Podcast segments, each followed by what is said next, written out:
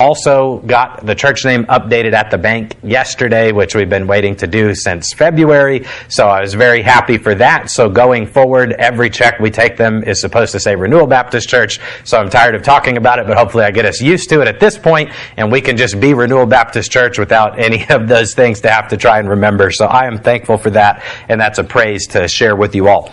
Okay, First Corinthians chapter 9. I'll give you a quick review of last week. We've been talking about the finances of the first century church, and we covered in week weeks past basic elements about what does the Bible have to say about giving in general and Old Testament principles and commands that carry into the New Testament. Then we took a couple of weeks to look at what did they do with the money that they gave collectively in the New Testament church. And the first one that we studied was that they gave to persecuted Christians, not people who didn't want to work, but other Christians in Jerusalem who were being persecuted. They were going from house to house. They were trying to check and see were they Christians and they were putting them to death, so they gave to help those people.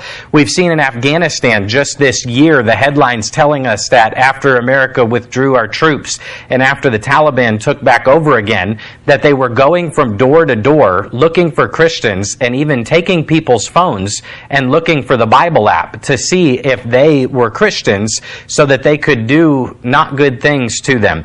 We've seen it all throughout our history. We see it even today we need to remember that we must serve the Lord not because things are perfect, but because He has commanded us to. And even if we face persecution, we need to try and stand tall. And then last week we started looking at, I gave three other things that I said rather than covering one by one, I'll just give them all to you up front because a lot of the passages we look at, oh, they all kind of run together. And it was that they gave to support pastors, missionaries, and widows. And we'll see how far we get tonight. I may have one more lesson after this to wrap it up. But as I said last week, we just want to know what does the bible say? It's a common complaint of people that too much money of the church goes to support staff and too much of it goes to uh, pay for a building. And we talked about church buildings last week and what a blessing it is to be able to have a place that people of god gave in years past so that we could have this beautiful place to meet debt free today. They were good stewards of the lord's money to invest it in a place like this so that for generations to come we can enjoy it. We can have things for our children and they can enjoy it. And we can also invite the community to come hear the gospel preached through events and things that we could not have if we didn't have a building. And I've said this before, but I have an honest, sincere belief that the Word of God teaches that every Christian should strive to be a part of a local New Testament church. And I believe that part of that church membership, part of that being faithful to the church where we attend, is that we give to support with our offering as the Lord leads us in principle principles of proportionality and how He's blessed us and what we believe He wants us to do. And I mean it with all of my heart that if there was someone who couldn't come to this church and go and give, I would want you to go to another church and go and give. It's not about me. It's not about this one place. And as I said last week, um, it's nothing that is self-serving or something that I'm trying to get the point across because as I said, we have part-time salaries and that's working very well for us. And that's something that I hope I get to do for the rest of my career that I can keep my other job to help take the burden off of the church and take care of my family, but I want us to know what does the Bible say. If someone says, well, churches give too much money to support staff, I want us to know what did they do in the Bible and what do the verses say. And we went through 1 Corinthians chapter 9 verses 1 through 14 and we said that the apostle Paul in chapter 8 and then in the chapters after chapter 9, he's talking about giving up your rights and he's telling them about things like the right to eat meat, that it may not be sinful in and of itself, but if they had Jewish neighbors and loved ones that they wanted to see get saved, then they should not partake in meat that was sacrificed to idols because it would create a stumbling block that would hurt their witness where they wouldn't want to listen to them talk about the gospel. So he says, yes, you have the right to do certain things and to eat meat even if it was sacrificed unto an idol and you didn't know about that. It's not like there's some curse on you or something. We're not living under the law. We're not living under legalism, but you could give up that right out of love for another person so that they would not be offended by what you're doing and thereby create a stumbling block where they wouldn't want to hear the gospel. So he's talking about that, and then he uses himself as an illustration where the first half of this chapter,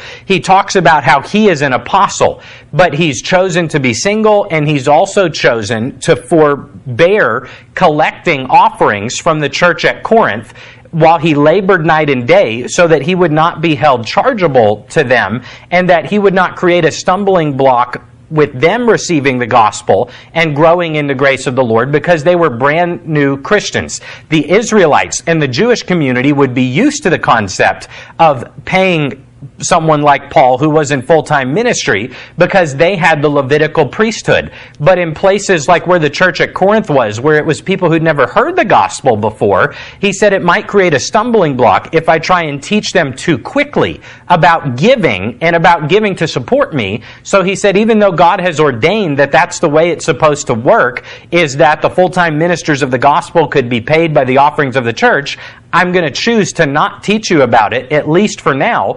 And he preached the gospel by day, and at night he was a tent maker. Uh, Aquila and Priscilla, I believe. I didn't print out the verse, but it says they shared the same occupation. They made tents, and he did that so he could pay his bills, and then in the daytime give himself to full time preaching and teaching the Word of God, giving the gospel to people, and helping these converts at the new church grow. And this is a wonderful and beautiful thing when we choose to give up our rights out of love for other people. But what Paul is saying is that that right was established by God. It did exist, and he proves that it exists by saying God has ordained this is the way it usually would work, is that the preacher of the church be supported by the offerings of the church to say, but I've chosen to lay that aside. I also personally think that we're living in a day and age in our country where not only should more people do it, it's just the reality that if you want to be in ministry, there's all these positions. You'll look and you'll see a lot of times there's more churches needing pastors than there are pastors looking for a church to go to. But the overwhelming majority of the churches are little bitty churches who are kind of struggling a little bit, who maybe need some help, and it's just the reality of our day and something I think a lot people a lot of people would be wise to follow the apostle Paul's example to if you're training for full-time ministry, yes, study to, to be ready theologically, but also to have a trade or a job that would be friendly hours towards your family and towards ministry so that you could go to a little church that's just starting out and labor in the workforce and in the ministry in order to help them.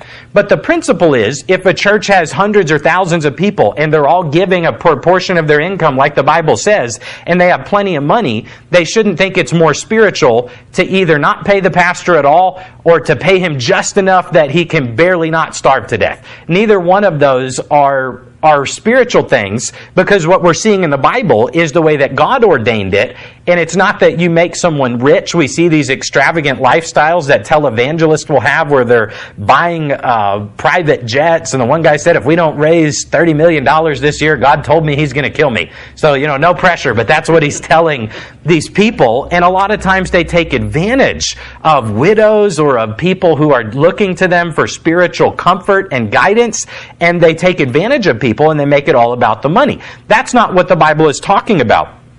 But what I'm saying is if the church is able to do it, the normal way that God established is that through the giving of those people who attend that church, the pastor and the preachers would be able to be supported so that they could serve the Lord. I'm doing a lot in the way of review, but if you look at those verses, he came down to verse 7 and he said, if you're a soldier who goes to war at their own charges, if you plant a vineyard, aren't you allowed to eat some of the fruit that grows out of the ground? And then he says, if you feed a flock, you take care of the sheep, shouldn't you be able to drink some of the milk that comes from the flock after that? Then he goes down through the next couple of verses and he gives in verse number 9, it's written in the law of Moses, Thou shalt not muzzle the mouth of the ox that treadeth out the corn. Doth God take care for oxen?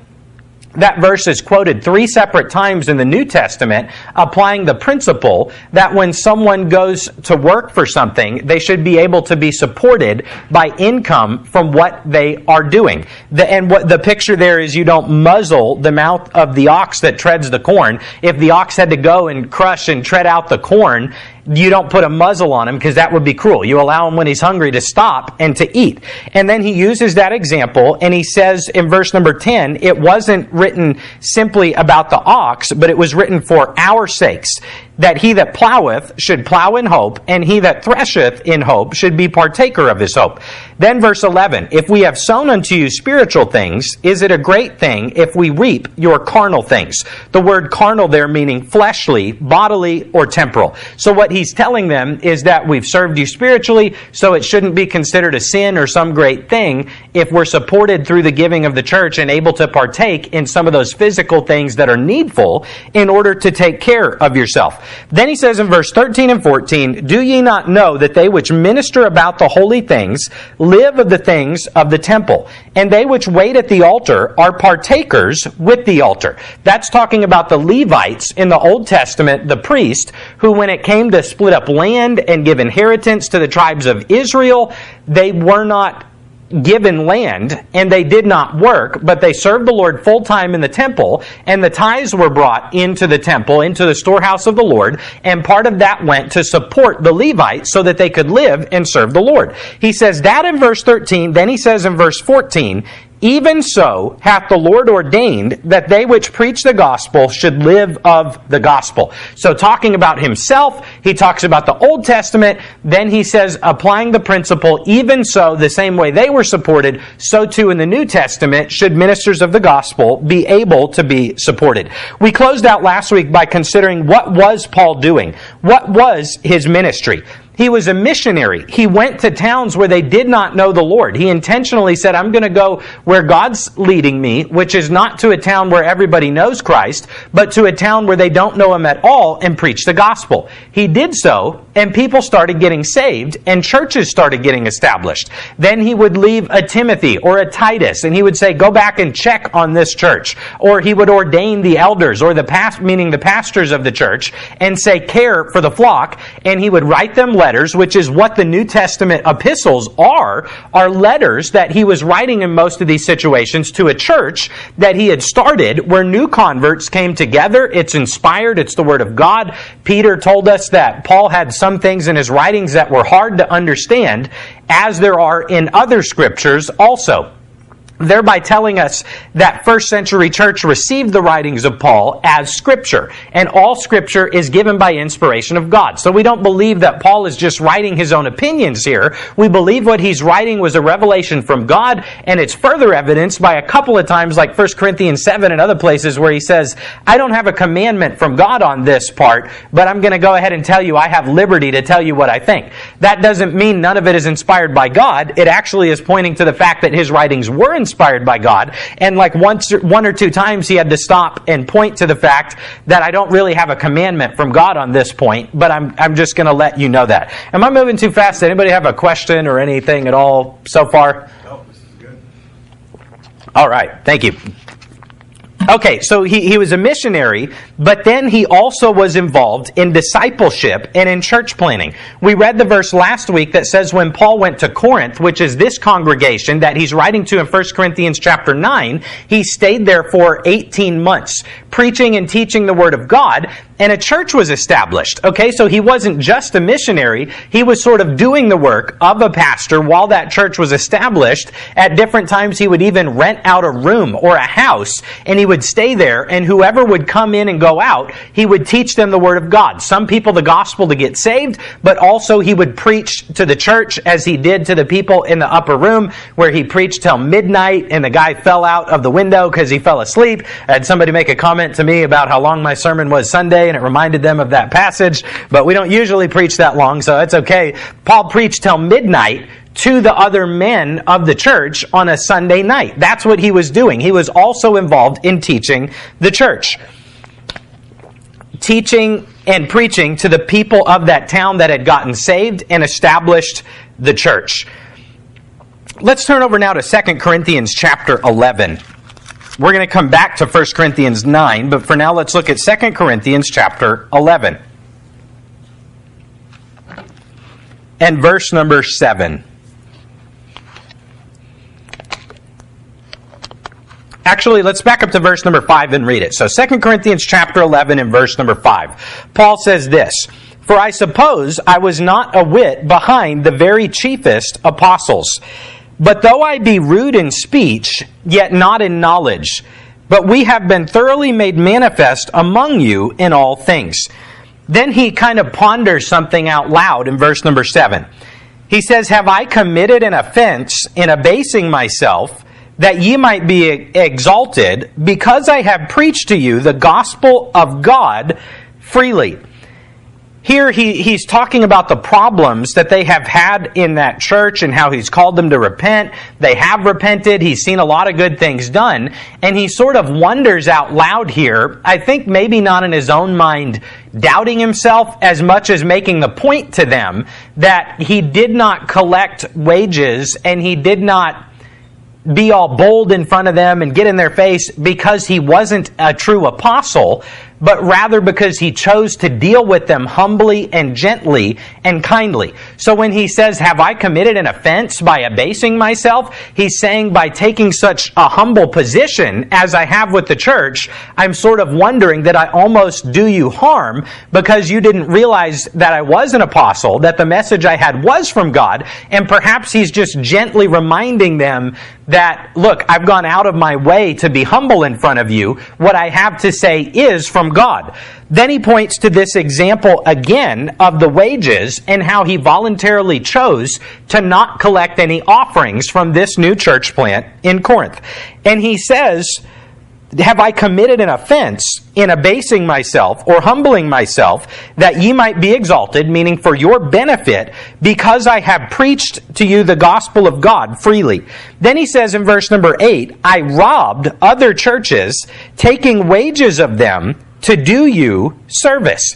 So, the Apostle Paul is a missionary, and oftentimes how we see him supported in the New Testament, we'll look at one other passage too, is he went to this town where there weren't Christians to go preach the gospel, reach people, establish churches, and even though he worked as a tent maker sometimes, there were other churches who said, hey, this guy, the Apostle Paul, is the Lord's missionary. He's doing a good work. He's out there trying to get people saved. We're not able to travel to that town and tell people about Jesus, but Paul is. So let's take take some of the money that we're giving and give it to missions, which in the Bible, the way they gave to missions was to support a missionary so that he could go and preach the gospel. And Paul said that he collected wages. All of these words, I double checked them, that even though we, sometimes the Old English, we got to make sure we're getting it right, they mean exactly what we expect them to mean in our modern day vernacular. The wages are income. And he says, Have I robbed other churches? Have I done them wrong by collecting offerings from them to support me while I ministered to you, even though there really was enough people here that if they gave, they would be able to support me. So I'm getting into principles of how all this works established in the Bible. Let's continue reading in verse 9. And when I was present with you and wanted, I was chargeable to no man. For that which was lacking to me, the brethren which came from Macedonia supplied.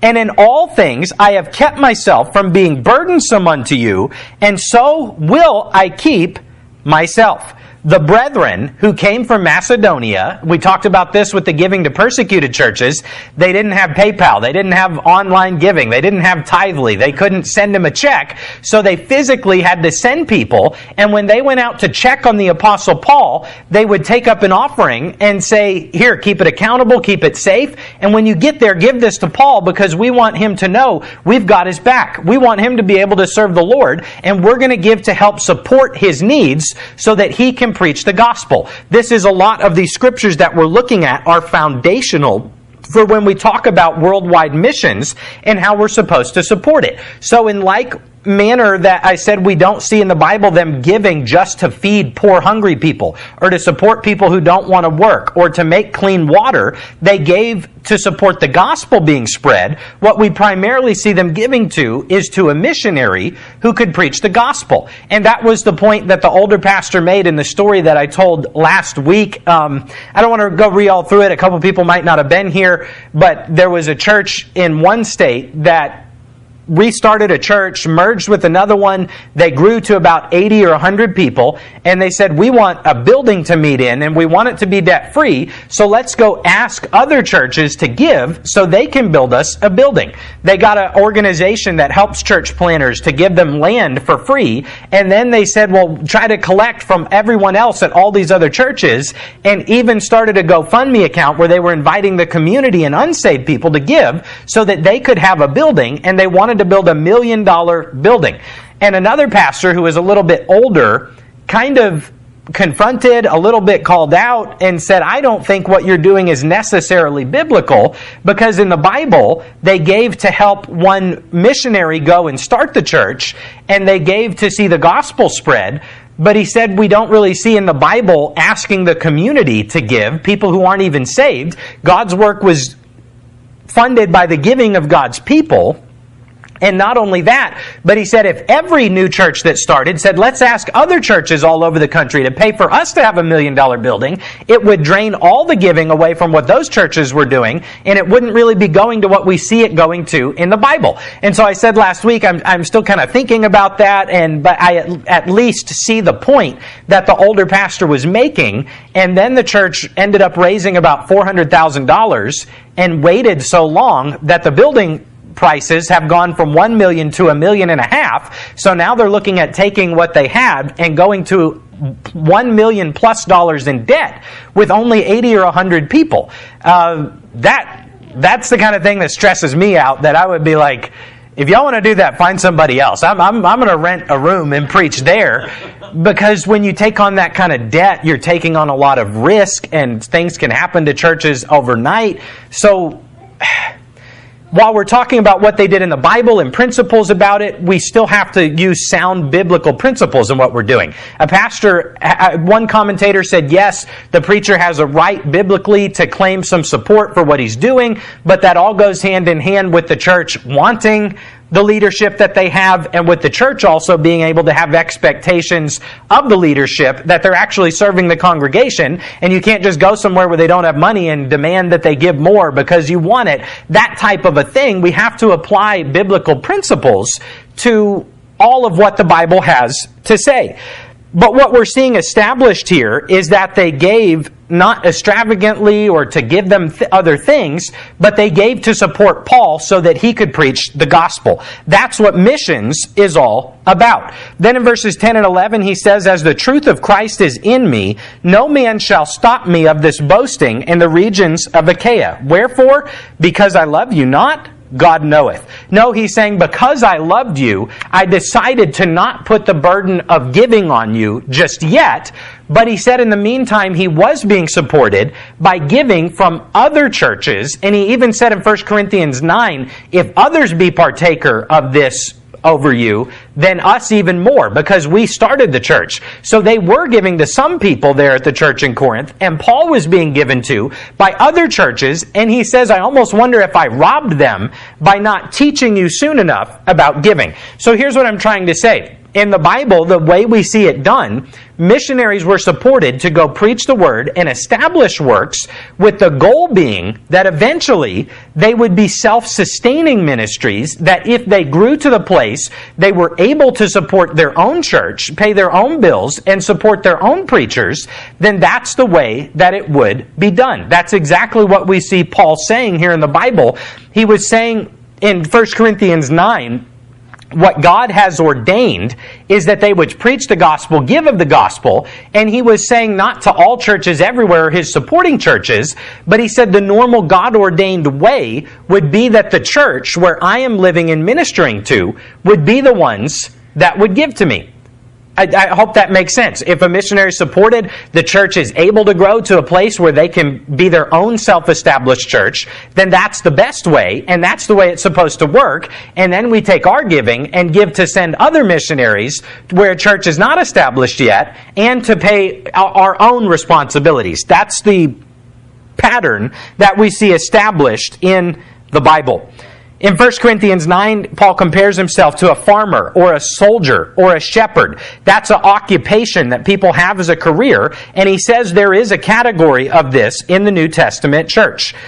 According to 1 Corinthians 9 and 2 Corinthians 11, the people who should have supported him, ordained by God the normal way it would work, is that the Christians in that town who were being taught by him would give to help support him, and he wonders if he has robbed other churches by taking their support. The goal here is that there would be self sustaining churches. So I'm going to get here to uh, my video clip. Everything turned off. I took so long to do it. But I'll stop and make one other note because I don't know where I have this in here.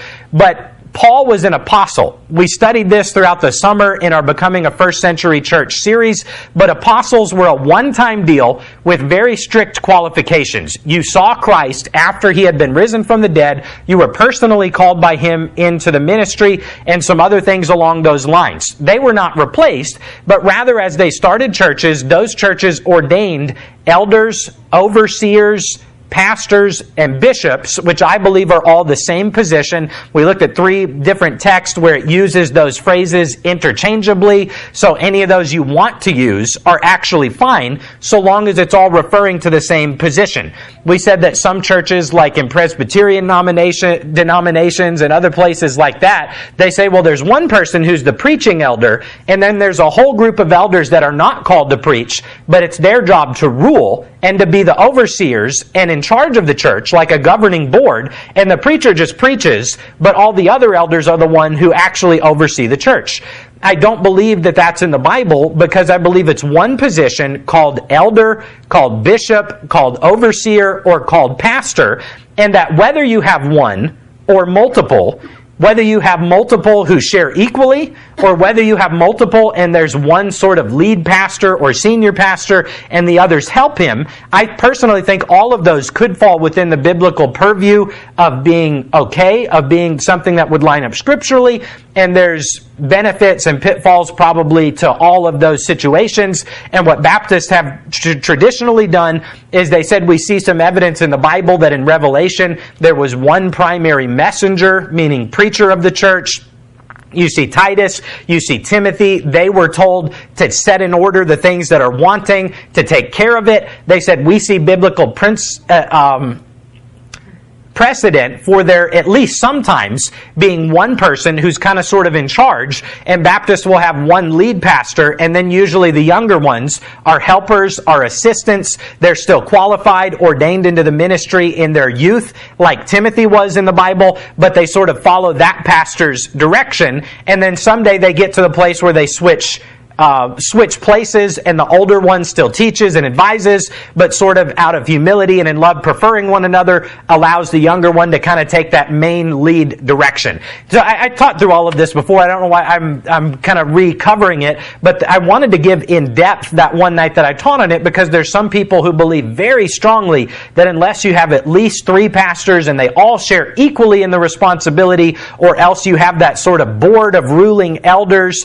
and and then one guy guy can preach, then you're not biblical. And I don't believe that that's true. I believe that we showed biblically what it means. It's not being a lord over God's heritage. It doesn't mean the pastor gets to control your life and tell you what to do, but rather the direction of the church, the doctrine of the church, God has given to that position of pastor to be what the word overseer means is superintendent, as a supervisory role. That if someone comes into the church and says, Well, I think, you know, that we uh, should, I'm trying to come up with examples here, but well, I think that we need to change everything about what we're teaching and the way we do worship and go in this direction.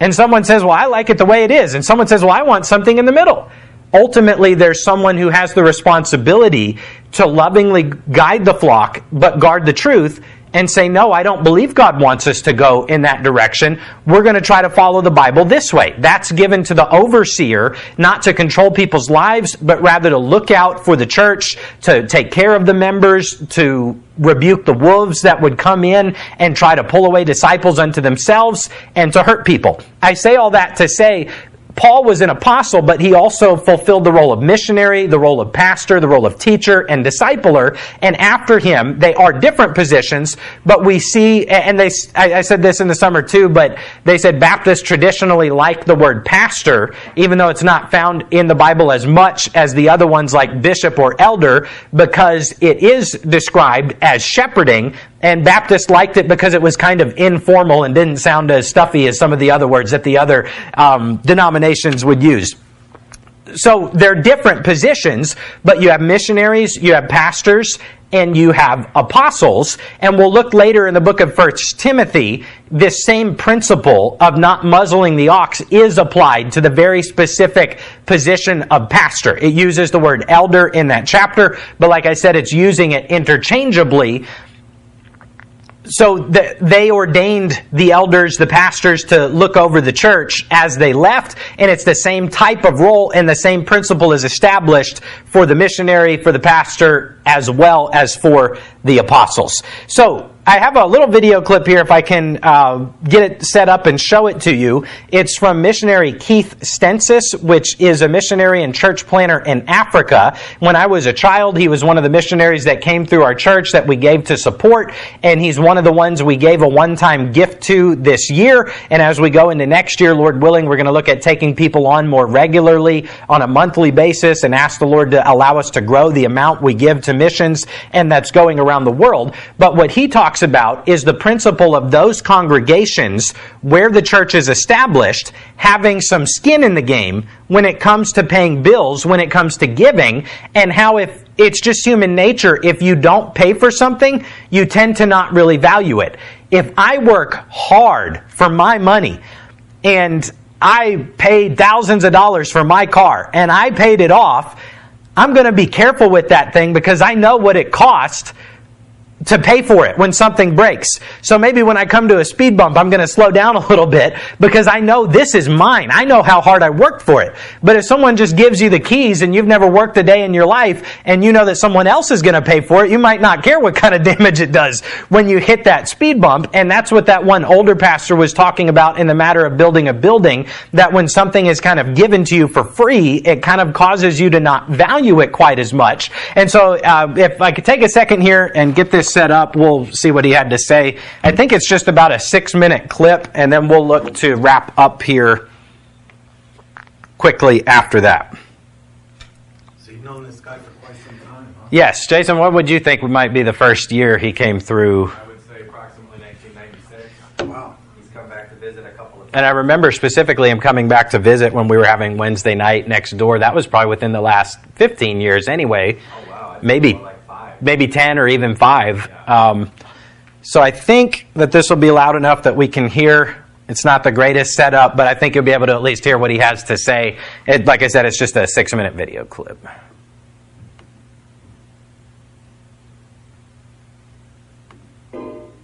When I came to Uganda in 1996, uh, I honestly I did not know hardly anything about church planting. Uh, no one had ever taught me about church planting. I never started a church before, and uh, and yet here we come to Uganda and we tell people we're starting churches. And uh, so we came into Masaka town, and with myself being the pastor and learning here and there, I, I was able to do some things and build a ministry. Then we started wanting to start churches out in the villages. And when you go out in the villages, you really find out how far you can stretch a dollar. And so you see that, man, just for a few dollars, look at what we can do, look at what we can build, look at what we can buy. And so the tendency is when you start a church, you come in and you say, all right, I've got these American dollars, and, and we can build the structure, we can buy the land, and we think we're doing something good for the people.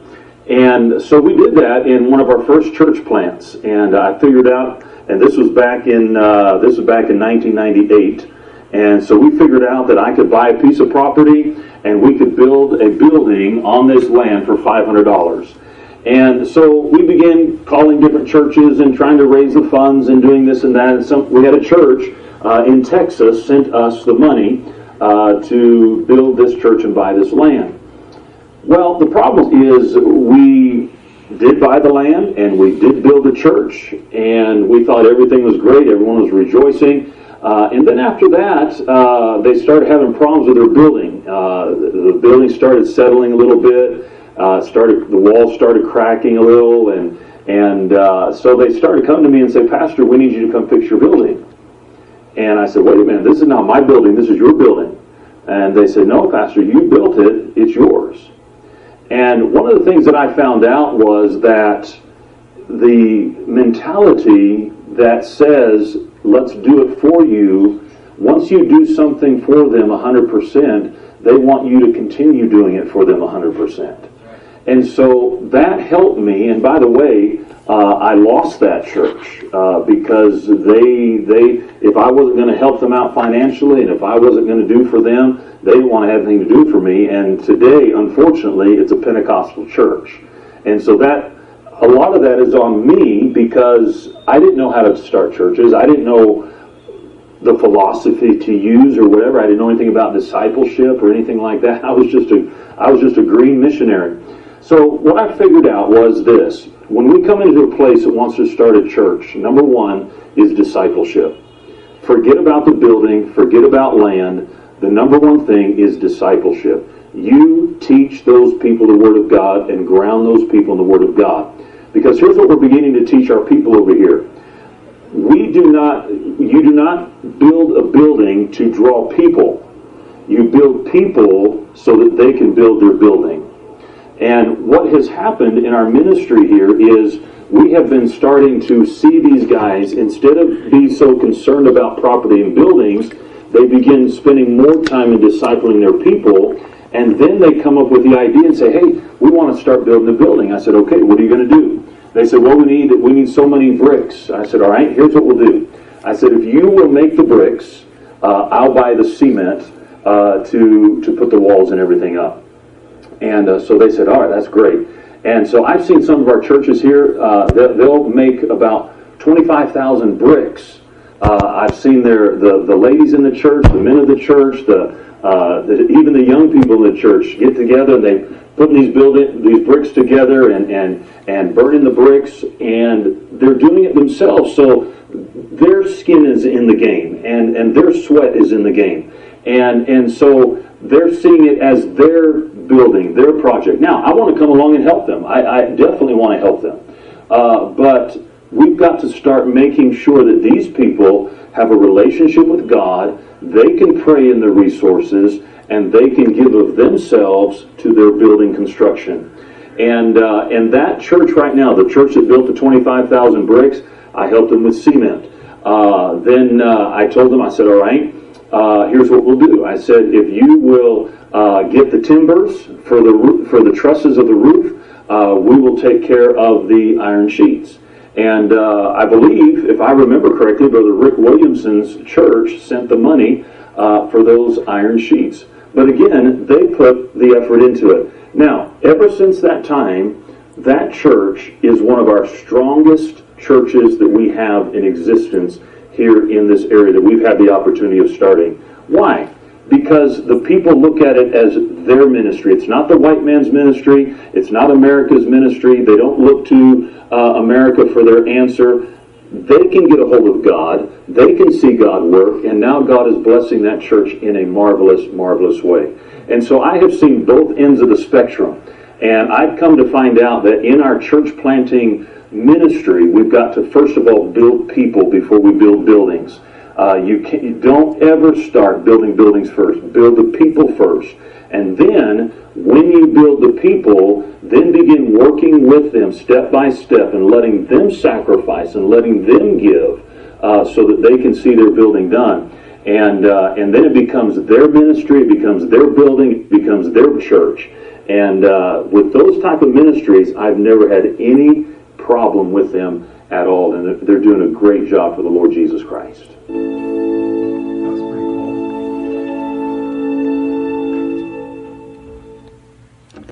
Some of those things he was saying is what you just were just um, talking about. That's why I found it interesting, and I thought that it sort of fit with the principles of what we're talking about. Did anybody uh, have a question about that, or was everybody able to hear well what he was saying? Okay, I want that turned off. So basically, it was the principle that if it's handed to you and you don't help pay for what you're benefiting from, even when you could, it sort of leads to an attitude of you not valuing it as much. And that's sort of exactly what the Apostle Paul was saying, that he wondered if it had negatively affected them in that type of a way with what he had done or not. So let's look over to 1 Corinthians chapter 9 and let's just read the rest of these verses and then we'll be done.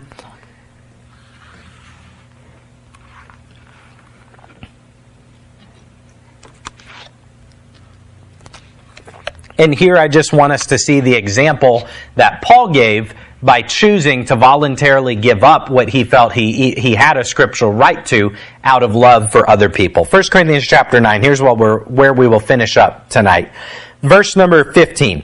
But I have used none of these things Neither have I written these things that it should be so done unto me, for it were better for me to die than that any man should make my glorying void. For though I preach the gospel, I have nothing to glory of, for necessity is laid upon me. Yea, woe is unto me if I preach not the gospel. What he's saying here, and he said in other places, he glories in, he was sort of, you could say not in a negative way, but proud of the fact that one of the marks of his ministry is that he was willing and able to forbear the type of financial support that would usually be God ordained for the ministry he was doing, and he wanted to keep that. He believed it was God's will for him. Verse 17, For if I do this thing willingly, I have a reward. But if against my will, a dispensation of the gospel is committed unto me.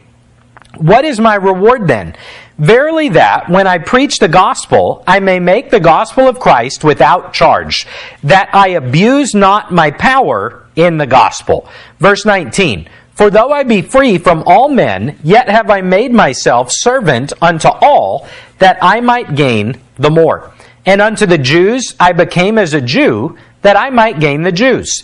To them that are under the law, as under the law, that I might gain them that are under the law. To them that are without the law, as without law, being not without law to God, but under the law to Christ, that I might gain them that are without law. I talked a little bit about this Sunday, but Paul was an apologist who was always ready to give a reasoned defense of the truth, and he was so missions minded that when he went to that culture, he tailored his lifestyle, he tailored his actions into a way that would allow him to connect with those people for the purpose of giving them the gospel and seeing them come to Jesus Christ. It was not that he sinned. It was not that he ever went against what the Bible said or what God wanted him to do. But when he went to Jews, he behaved according to the law. When he went to people who didn't know Jewish law, he didn't worry about being a stickler for it because he knew he was free in the New Testament to do either way, but he loved those people. I gave the example several times before when we preached through the meat sacrificed unto idols.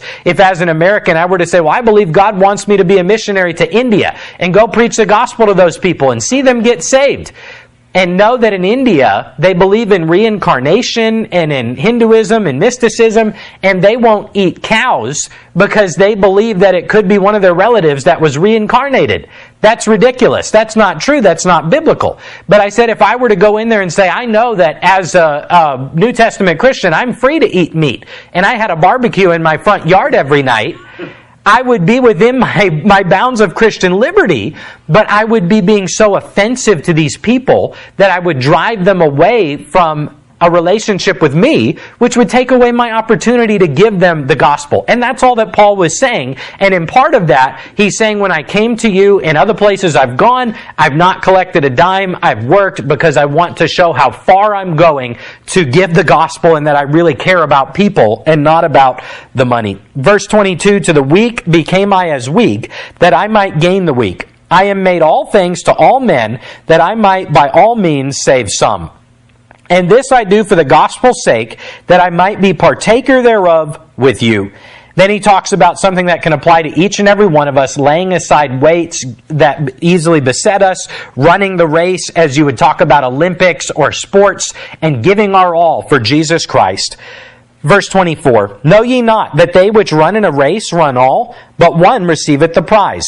So run that ye may obtain. And every man that striveth for the mastery is temperate in all things. Now they that now they do it to obtain a corruptible crown, but we an incorruptible. I therefore so run, not as uncertainly. So fight I, not as one that beateth the air, but I keep under my body and bring it into subjection, lest that by any means when I have preached to others, I should be, I myself should be a castaway. He says if you're going to run in the Olympics, you're going to try to gain a prize, they lay aside certain things. If you're training for the Olympics, you can't eat the diet that I'm currently eating. They can't go do the pizza and the McDonald's and all these things, but they pay the price to win. And he says they're doing it for something that's temporary, but we can win eternal crowns if we are willing to dedicate ourselves spiritually to the cause of Jesus Christ. And he says, I keep under my body, bring it in subjection, meaning he controls his fleshly appetites, he controls his desire for money and those type of things. He says, lest by any means when I have preached to others that he himself should be a castaway or a backslidden Christian that's not valuable to God. And through that we also see the lesson that he was humble enough to know that even he could fall and slide into sin, and each and every one of us need to be aware of the fact that we're in our flesh and that we should be careful. He established that it was God's given order that we support missionaries, we support pastors, but no doubt many should take his example by him saying, I'm willing to give up my rights out of love for the church and not partake in things that I would have a right to. And there's two lessons we learn there. What's the normal God ordained established way? And also an example to not be demanding our rights, but rather look to give them up out of love and deference to other people. Does anyone have any questions tonight? Yes, Jason. I think it's clear what it means in context, but verse 17, I don't know if you did a, a word study on that. It says, If I do this thing willingly, serving the Lord, I have a reward. But if against my will, a dispensation of the gospel is committed unto me. I don't know if you have a thought on that, or it just means it's better to do it for the right motives. I, I, think that what he's saying is I'm doing it out of my own will, not being forced to do it. And let me see, the verses before that, is he talking about the fact that he's willingly giving up the right to financial support? I mean, that's kind of what he transitions from, right? Uh, it's, it's, a glory to him uh, that he can do it without charge. So he likes to do it. I have looked at that verse, and the, the word dispensation there means stewardship. So if I do it willingly, I have my reward. If he's doing it grudgingly, he doesn't. God's given him a stewardship of the gospel and he wants to be a good steward to it. I believe if I'm recalling that right, that was the basic meaning of that there. Anybody else? Comments, protests, questions? All right. You can turn uh, that off back there.